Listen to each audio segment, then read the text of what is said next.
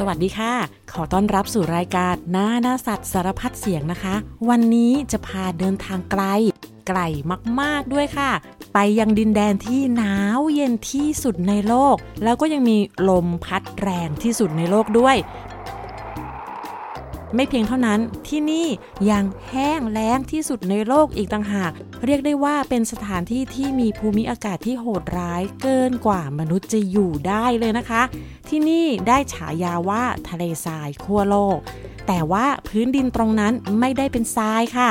เป็นพื้นน้ำแข็งหนามาก จนไม่มีพืชชนิดใดที่สามารถจะแทรกตัวเพื่อจะเติบโตได้ในพื้นที่แห่งนั้นเลย ที่นั่นก็คือทวีปแอนตาร์กติกาอยู่ที่ขั้วโลกใต้ค่ะ เป็นพื้นที่ที่มีอากาศหนาวเย็นสุดขั้ว เราจะเดินทางไปสำรวจดินแดนแห่งนั้น เพื่อจะค้นหาว่ามีสัตว์อะไรที่ใช้ชีวิตอยู่ที่นั่นบ้าง และทำไมสัตว์เหล่านั้นจึงสามารถใช้ชีวิตอยู่ในดินแดนแห่งนี้ได้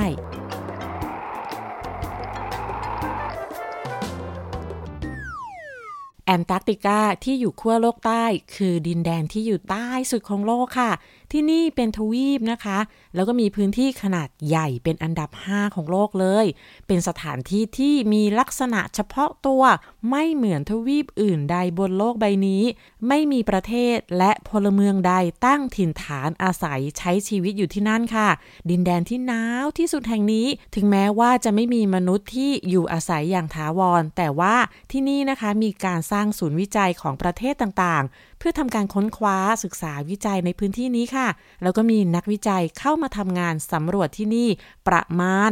4,000 คนต่อปีนะคะ ด้วยความหนาวแบบสุดขั้วพื้นที่โดยรอบเกือบทั้งหมดถูกปกคลุมไปด้วยแผ่นน้ำแข็งค่ะ ในช่วงฤดูร้อนนะคะ ก็จะมีแต่กลางวันไม่มีกลางคืน หมายถึงสว่างเจิดจ้าตลอดทั้งวันทั้งคืนเลย แต่ในช่วงฤดูหนาวก็ตรงกันข้ามค่ะ คือมีแต่กลางคืนไม่มีกลางวัน นั่นก็คือมืดมิดตลอด 24 ชั่วโมง จนกว่าจะผ่านช่วงฤดูหนาวนั้นไปค่ะ อุณหภูมิที่นี่นะคะ ติดลบตลอดทั้งปีค่ะฤดูร้อนก็ยังติดลบนะคะ มีติดลบตั้งแต่ 30 กว่ากว่าไปจนถึง 50 60 อุณหภูมิต่ำสุดที่เคยบันทึกไว้ที่นี่ บันทึกเมื่อวันที่ 21 กรกฎาคม ปี พศ 2526ที่สถานีวิทยาศาสตร์ของรัสเซีย นั่นก็คือติดลบถึง 89.2 องศาเซลเซียสเลยค่ะ น้ำแข็งบนพื้นนั้นนะคะ มีความหนาเฉลี่ย 1.9 กิโลเมตร แต่ในบางที่นะคะ น้ำแข็งหนาถึง 4.3 กิโลเมตรเลยล่ะค่ะแต่ก็มีบางพื้นที่นะคะที่อยู่บริเวณชายฝั่งของทวีป เป็นพื้นที่เปิดให้เห็นชั้นหิน โดยไม่มีหิมะหรือว่าน้ำแข็งปกคลุมค่ะ มีตำนานเล่าขานเกี่ยวกับการมีอยู่ของดินแดนแห่งนี้ตั้งแต่ยุคโบราณเลยค่ะ นั่นคือชาวเมารี ซึ่งเป็นชนพื้นเมืองของประเทศนิวซีแลนด์ อาจจะเป็นมนุษย์กลุ่มแรกที่ค้นพบทวีปแอนตาร์กติกาก็เป็นไปได้ค่ะ เพราะว่ามีเรื่องเล่าเกี่ยวกับดินแดนน้ำแข็งที่แอนตาร์กติกาเล่าขานต่อๆกันมาถึง 1,300 ปี ก่อนที่จะมีชาวยุโรปเดินทางมาค้นพบทวีปแอนตาร์กติกา แล้วก็ประกาศอย่างเป็นทางการว่าเป็นผู้ค้นพบดินแดนนี้ตำนานของบรรพบุรุษชาวเมารีนะคะ เขาเล่ากันว่า วีรบุรุษของพวกเขานั้น ได้ออกสำรวจท้องทะเล แล้วก็เดินทางลงใต้ไปไกลกว่าดินแดนที่ชาวเมารีอาศัยอยู่มาก ๆ จนได้พบกับทะเลแป้ง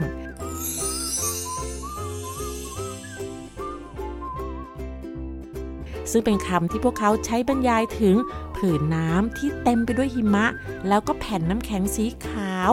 ซึ่งดูคล้ายกับแป้ง หรือว่าเป็นเนื้อของพืชชนิดหนึ่งที่อยู่ใต้ดิน แล้วก็นำหัวของมันมาขูดกินได้นั่นเองค่ะ นักล่องเรือชาวเมารีในอดีตนะคะ ก็ได้เล่าเรื่องราวบอกต่อๆกันมา ถึงสิ่งมีชีวิต และสภาพทางภูมิศาสตร์ของแอนตาร์กติกาเอาไว้นานแล้วค่ะ มีการเอ่ยถึงภูเขาหินที่มียอดสูงเสียดฟ้า แต่กลับไม่มีพืช ไม่มีสัตว์หรือว่าสิ่งมีชีวิตใดอาศัยอยู่ที่นั่นเลย บางก็บอกว่าพบปีศาจหญิงสาวอาศัยอยู่ในทะเล โดยผมของเธอนั้นยาวสยายลอยอยู่เหนือคลื่น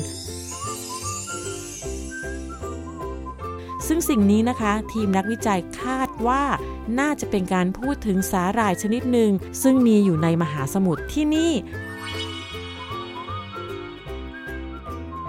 และสำหรับนักสำรวจชาวยุโรปที่ได้ประกาศอย่างเป็นทางการว่าเป็นผู้ค้นพบดินแดนแอนตาร์กติกาเป็นครั้งแรกนั้นก็คือ นักสำรวจชาวรัสเซียค่ะ ที่แล่นเรือสำรวจดินแดนต่างๆ แล้วก็ได้พบที่นี่เมื่อปีพศ 2363 ค่ะแต่ก็ไม่ได้ขึ้นฝั่งไปสำรวจอะไรนะคะ เพราะสภาพแวดล้อมที่หนาวมากๆ อุปกรณ์เครื่องไม้เครื่องมือต่างๆ ตอนนั้นก็ยังไม่พร้อม รวมทั้งพื้นที่แห่งนี้ก็อยู่ห่างไกล ก็เลยไม่มีใครเสี่ยงชีวิตเพื่อเข้ามาสำรวจดินแดนแห่งนี้ค่ะ นั่นคือการได้ค้นพบครั้งแรกว่ามีดินแดนแห่งนี้อยู่ และเวลาก็ผ่านไปเกือบ 100 ปีนะคะ ในที่สุดก็มีคนที่เดินทางเข้ามาสำรวจดินแดนขั้วโลกใต้ได้สำเร็จ นั่นคือคณะสำรวจของโรอันอามุตเซน ชาวนอร์เวย์ที่มาพร้อมกับสุนัขลากเลื่อน 16 ตัวค่ะความสำเร็จนี้เกิดจากการเตรียมตัวที่ดี มีอุปกรณ์การเดินทางที่ดีเยี่ยม และความเข้าใจธรรมชาติของสุนัขที่จะมาช่วยในการเดินทางครั้งนี้ รวมทั้งพวกเขาสามารถใช้สกีได้อย่างเชี่ยวชาญ เพื่อเดินทางท่ามกลางหิมะอันหนาวเย็นค่ะ อมุสเซนนะคะได้ปักธงชาตินอร์เวย์ที่ขั้วโลกใต้ ในวันที่ 14 ธันวาคม ปี พศ 2454 พื่อประกาศว่าเขาซึ่งเป็นพลเมืองของประเทศนอร์เวย์ คือคนแรกของโลกที่เข้ามาเยือนดินแดนแห่งนี้นั่นเอง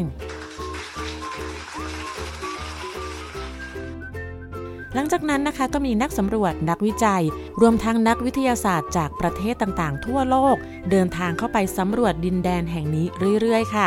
ซึ่งมีการศึกษาทางธรณีวิทยา จากหินตะกอนภูเขาไฟพบว่าในอดีต ดินแดนแห่งนี้มีต้นไม้ และฟอสซิลใบไม้ที่นี่นั้นมีอายุประมาณ 43 ถึง 23 ล้านปีนะคะ แล้วก็พบว่าในอดีตนั้นต้นไม้เจริญเติบโตได้เป็นอย่างดีด้วย แสดงให้เห็นว่าสภาพอากาศในอดีตของขั้วโลกใต้นั้น อบอุ่นกว่าปัจจุบันนี้มาก ๆ ค่ะและในเวลาต่อมานะคะ อากาศที่ขั้วโลกใต้ก็หนาวเย็นขึ้นเรื่อยๆเรื่อยๆ จนต้นไม้ต่างๆ เหล่านั้นสูญพันธุ์ไปจนหมดค่ะ นั่นก็เป็นเพราะว่าแผ่นดินของทวีปแอนตาร์กติกานั้นได้เคลื่อนที่ลงมาทางใต้มากขึ้นเรื่อยๆ จนอยู่ณตำแหน่งปัจจุบันนี้นะคะ อุณหภูมิโดยรวมจึงต่ำลงกว่าในอดีตเมื่อ 20 กว่าล้านปีที่ผ่านมาค่ะ นั่นก็แสดงว่าที่นี่เคยมีสิ่งมีชีวิตมากมาย แล้วก็ล้มหายตายจากไป เพราะไม่สามารถทนกับความหนาวเย็นได้ ทุกวันนี้ยังมีสัตว์อะไรอยู่บ้าง ที่ยังคงอาศัยอยู่ในทวีปแอนตาร์กติกา แล้วทำไมพวกมันถึงสามารถมีชีวิตอยู่ได้ ท่ามกลางสภาพอากาศที่หนาวเย็นขนาดนี้ เรื่องนี้ขอถามลุงหมอเกษตร นายสัตวแพทย์เกษตรสุเตชะค่ะ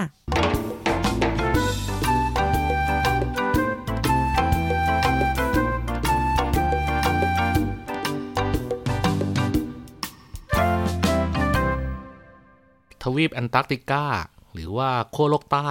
ไม่มีต้นไม้เลยนะ แต่ต้นเดียวนะครับ ทุกที่เนี่ยล้วนเต็มไปด้วยน้ำแข็ง แล้วก็มีแผ่นดินนิดหน่อย แต่ว่าก็ยังคงมีสัตว์ทั้งบนฟ้า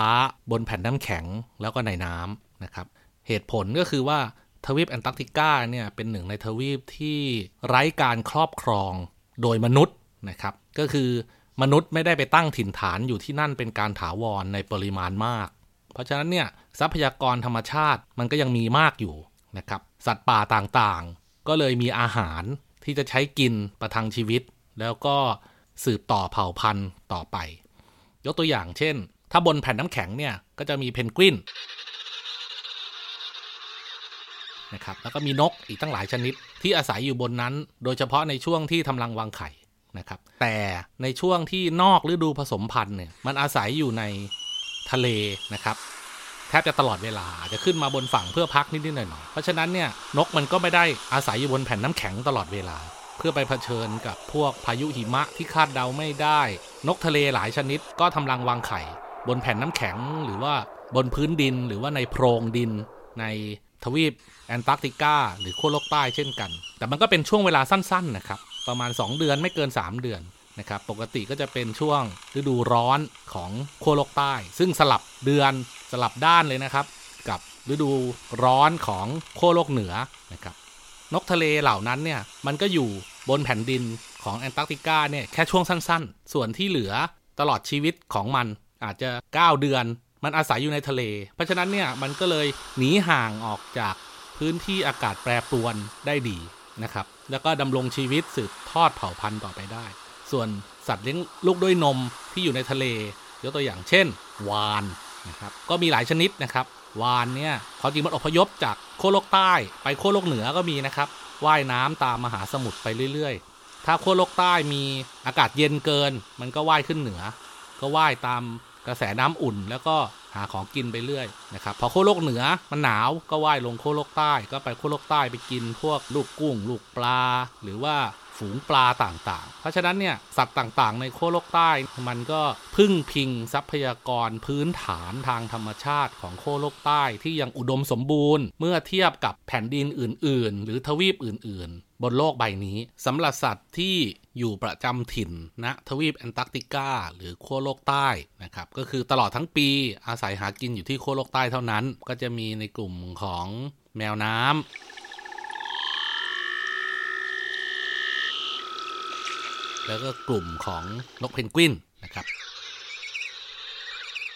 สาเหตุที่สัตว์เหล่านี้สามารถทนทานต่ออากาศหนาวจัด และทะเลเป็นน้ำแข็งที่นั่นได้ ลุงหมอก็จะอธิบายแยกส่วนดังนี้นะครับ ในส่วนของแมวน้ำเนี่ยมันมีชั้นไขมันหนามากนะครับแล้วก็มีขนที่ค่อนข้างละเอียดนะครับเมื่อเทียบต่อ 1 ตารางเซนติเมตรละเอียดเป็น 10 เท่าเมื่อเทียบกับความหนาแน่นของผมบนศีรษะของมนุษย์ด้วยนะครับ เพราะขนมันแน่นมากๆ มันก็จะสามารถกักเก็บความร้อนในตัวได้ดี อีกประการหนึ่งก็คือ แมวน้ำเนี่ยโดยปกตินะครับ ถ้าเกิดวันที่อากาศแย่มากๆ แมวน้ำก็จะลงไปหากินในทะเล ก็คือกินพวกหอยกุ้ง กินพวกอาหารของเขาอะครับ กินปลากินอะไรอย่างเงี้ย ก็จะไม่ได้รับผลกระทบต่ออากาศที่เปลี่ยนแปลงอย่างเฉียบพลัน หรือพายุหนัก ซึ่งเกิดขึ้นเฉพาะบนแผ่นดิน อีกประการหนึ่งก็คือ แมวน้ำเนี่ย มันจะขึ้นมาบนบกก็ต่อเมื่อนะครับ ขึ้นมาออกลูกแล้วก็เลี้ยงลูกระยะหนึ่ง ซึ่งโดยปกติมันก็จะเลือกช่วงฤดูร้อนของขั้วโลกใต้ ซึ่งลมพายุเนี่ยค่อนข้างสงบนะครับ มันใช้ชีวิตส่วนใหญ่กับการอยู่ในทะเล เพราะฉะนั้นมันจึงสามารถทนทานต่ออากาศที่โหดร้ายได้ ทีนี้เราก็มาพูดถึงเพนกวินนะครับเพนกวินเนี่ยเป็นนกที่บินไม่ได้นะครับ แต่ว่าสามารถว่ายน้ำได้เก่งมาก แล้วก็ที่เพนกวินเนี่ยอาศัยหากินที่ขั้วโลกใต้ได้ตลอดทั้งปีเนี่ยมันมีเหตุผลอยู่ 2-3 ประการ ประการที่ 1 มันใช้ชีวิตอยู่ในทะเลแทบจะตลอดเวลานะครับถ้าไม่ใช่ช่วงฤดูผสมพันธุ์ 24 ชั่วโมง ส่วนใหญ่จะอยู่ในทะเลตลอด เพื่อหาอาหารกินให้เพียงพอต่อความต้องการของร่างกาย และมีการสะสมชั้นไขมันใต้ผิวหนัง ให้หนาเพียงพอที่จะทำให้ร่างกายอบอุ่น อีกทั้งเพนกวินเนี่ยมีขน 2 ชั้น แล้วก็ค่อนข้างขึ้นหนาแน่นปกคลุมร่างกายเป็นส่วนใหญ่ มันก็เลยช่วยให้เพนกวินเนี่ยเหมือนใส่เสื้อกันหนาว 2 ตัวตลอดเวลา อีกกรณีหนึ่งก็คือช่วงฤดูผสมพันธุ์ทำรังวางไข่ เพนกวินบางชนิดก็จะทำรังวางไข่ช่วงฤดูร้อนของโคโลกใต้ ซึ่งก็ง่ายสบายๆ เพราะว่าอากาศดี แต่เป็นช่วงสั้นๆ ที่ต้องพยายามเลี้ยงลูกให้สำเร็จ แต่ก็มีเพนกวินชนิดหนึ่ง เรียกว่าเพนกวินจักรพรรดิหรือว่า emperor penguin emperor penguin เนี่ยจะทำรังวางไข่เลี้ยงลูกในช่วงที่อากาศหนาว มีพายุและคาดเดาสภาวะอากาศไม่ได้ แต่เนื่องจากเป็นสัตว์ที่มีวิวัฒนาการ ควบคู่มากับขั้วโลกใต้มาอย่างยาวนาน เพนกวินจักรพรรดิก็เลยสามารถปรับตัว อยู่ได้แม้จะมีพายุหิมะ ด้วยการ มายืนอยู่ชิดๆกันเป็นร้อยเป็นพัน เพราะฉะนั้นแม้จะเกิดพายุหิมะ เพนกวินก็ยืนเบียดเบียดกัน แล้วก็ช่วยป้องกันความหนาวเย็นให้กันและกัน ประกอบกับมีชั้นไขมันหนา มีขนที่หนาแน่นให้ความอบอุ่นได้ดี ยืนเบียดเบียดกัน เพิ่มความอบอุ่นให้แก่กัน แล้วก็อดทนก้มหน้าจนพายุผ่านไป แล้วก็ออกไปหากินในทะเลได้ ซึ่งเรื่องแบบนี้เนี่ยมันก็เป็นความเฉลียวฉลาดของสัตว์ที่อยู่ในขั้วโลกใต้ หรือทวีปแอนตาร์กติกาที่สามารถปรับตัวให้อยู่ได้ในพื้นที่ที่ยากลำบากที่สุดในโลก แม้แต่มนุษย์ก็ยังอยู่ไม่ได้ครับ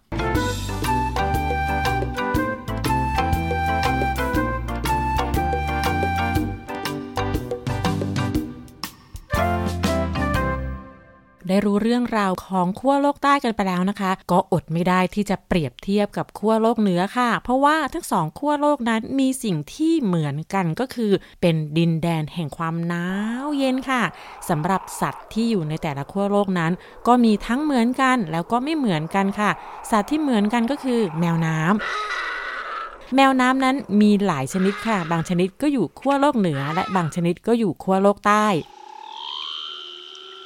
ขั้วโลกเหนือไม่มีนกเพนกวิน และขั้วโลกใต้ก็ไม่มีหมีขาวค่ะ สัตว์สองชนิดนี้นะคะ อยู่ในที่ที่หนาวเย็นเหมือนกัน แต่ว่าไม่มีโอกาสที่จะได้เจอกัน เพราะว่าอยู่คนละขั้วโลกค่ะ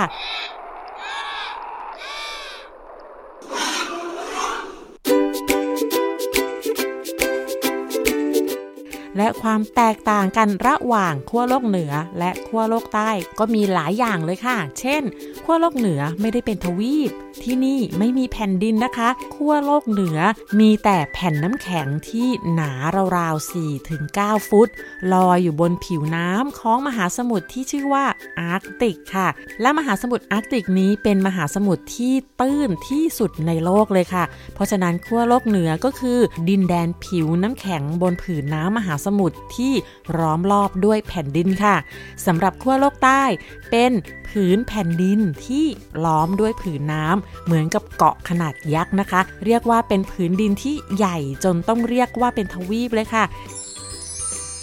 สำหรับความหนาวเย็นของทั้งสองที่ก็มีความแตกต่างกัน ขั้วโลกใต้ หนาวกว่าขั้วโลกเหนือค่ะ และสิ่งมีชีวิตนั้นพบว่าที่ขั้วโลกเหนือมีพืชมากกว่า 3,000 ชนิด ส่วนขั้วโลกใต้นั้นพบพืชได้น้อยมาก ขั้วโลกเหนือพบปลาน้ำจืด 11 ชนิด ขั้วโลกใต้ไม่พบปลาน้ำจืด แม้แต่ชนิดเดียวเลยค่ะและทั้งขั้วโลกเหนือแล้วก็ขั้วโลกใต้มีสิ่งหนึ่งที่เหมือนกันก็คือ ทั้งคู่ได้รับผลกระทบจากภาวะโลกร้อนค่ะ ซึ่งผลกระทบนี้ก็ทำให้ตอนนี้น้ำแข็งที่ขั้วโลกเหนือนั้นละลายเป็นจำนวนมาก แต่สำหรับขั้วโลกใต้นะคะ บางพื้นที่น้ำแข็งกลับหนาขึ้นกว่าเดิม แล้วก็มีอากาศที่หนาวเย็นขึ้น จนทำให้น้ำทะเลบริเวณชายฝั่งไม่ละลาย นั่นก็ส่งผลให้พ่อแม่นกเพนกวินต้องใช้เวลาเดินทางออกไปหาอาหารให้ลูกนกนานขึ้น เพราะว่าแผ่นน้ำแข็งมันเยอะขึ้น ทางก็ไกลขึ้นกว่าจะถึงทะเลที่มีปลาอาศัยอยู่ค่ะ โดยพ่อนกกับแม่นกจะสลับกันออกไปหาอาหาร แต่ถ้าอาหารไม่เพียงพอ ทั้งพ่อทั้งแม่ก็ต้องออกไปหาอาหารพร้อมกัน โดยให้ลูกนกนั้นอยู่ดูแลกันเองค่ะ และระยะทางที่ไกลขึ้นเพราะทะเลกลายเป็นน้ำแข็งนี้ กว่าจะเดินไปถึงในส่วนที่เป็นน้ำทะเล กว่าจะจับปลา และกว่าที่จะเดินกลับเอาปลามาให้ลูกกินนั้น บ่อยครั้งที่พบว่าลูกนกนั้นนอนแข็งตายเพราะอดอาหาร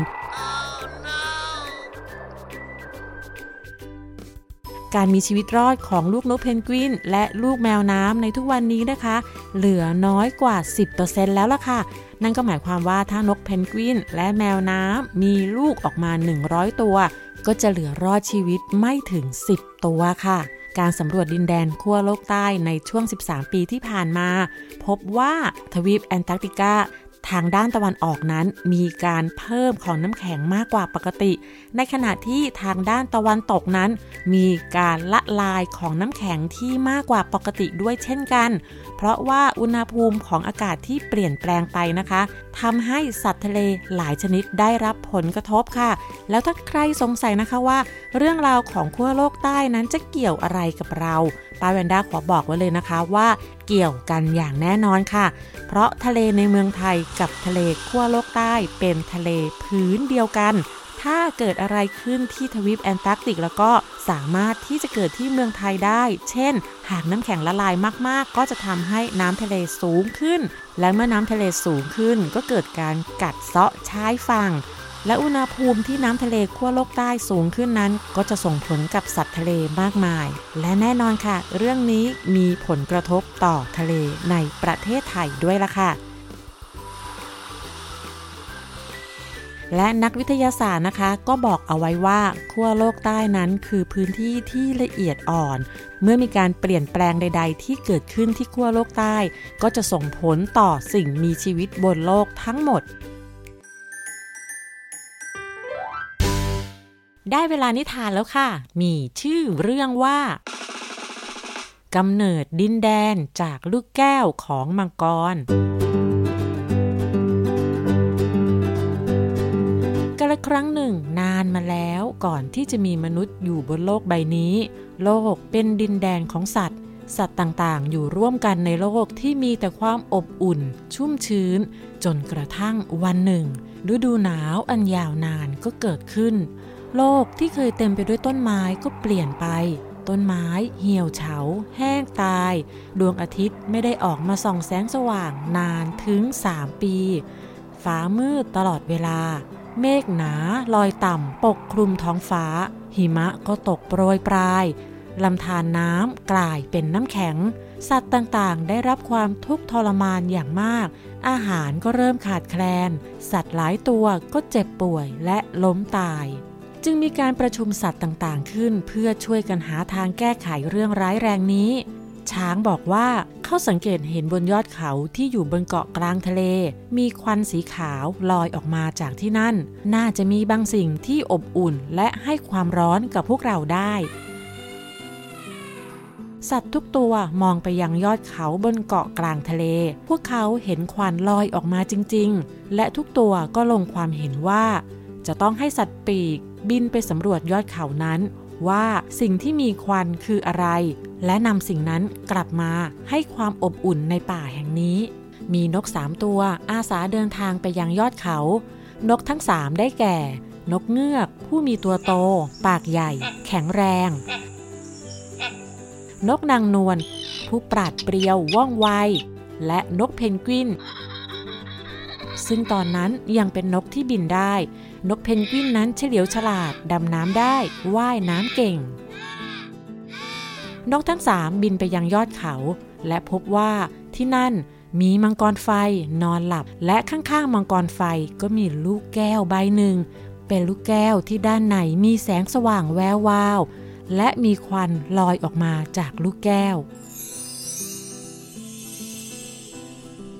นกเงือกจึงตัดสินใจบินเข้าไปคาบลูกแก้วออกมาอย่างรวดเร็ว ทันใดนั้นมังกรไฟก็ตื่นขึ้นมาอย่างโกรธเกรี้ยว มันพุ่งตัวบินใส่และไล่ล่านกทั้งสามอย่างกระชั้นชิด นกเพนกวินคิดว่าไม่มีทางที่จะบินหนีมังกรไฟได้ทัน จึงบอกให้นกบินแยกกันไปคนละทาง ให้นกนางนวลบินขึ้นไปทางเหนือ นกเงือกบินตรงกลาง และนกเพนกวินบินลงมาทางใต้ เมื่อนกทั้งสามแยกทางกันบิน มังกรก็สับสนว่าจะเลือกตามใคร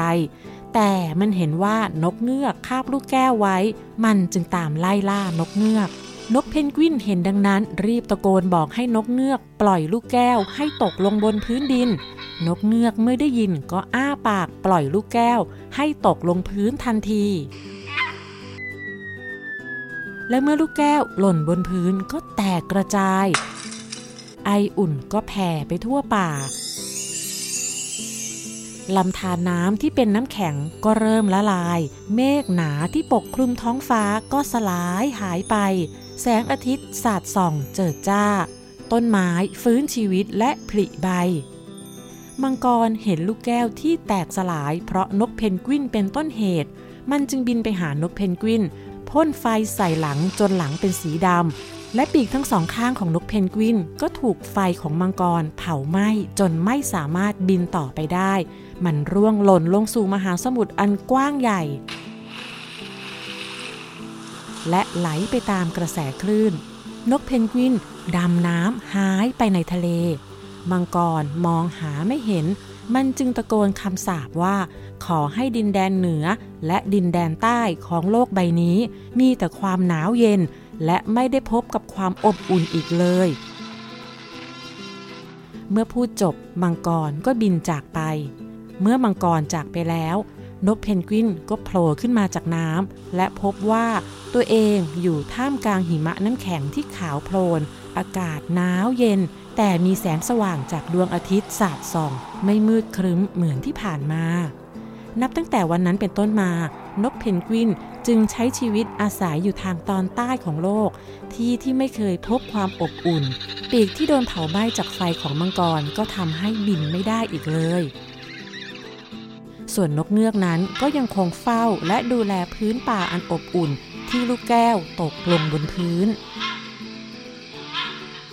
และนกนางนวลก็ยังคงใช้ชีวิตอยู่ทางตอนเหนือของโลก ทุกปี นกนางนวลจะบินมาหานกเพนกวินที่อยู่ทางตอนใต้ เพื่อเล่าเรื่องราวต่างๆ ของดินแดนอันอบอุ่น ให้นกเพนกวินฟัง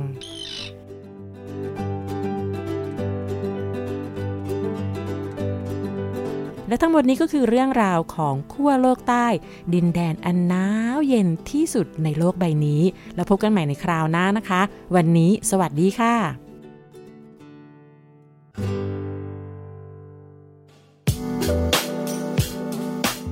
ตามรายการทางเว็บไซต์ และแอปพลิเคชันของไทย PBS Podcast Spotify SoundCloud Google Podcast Apple Podcast และ YouTube Channel Thai PBS Podcast Thai PBS podcast. View the world via the voice.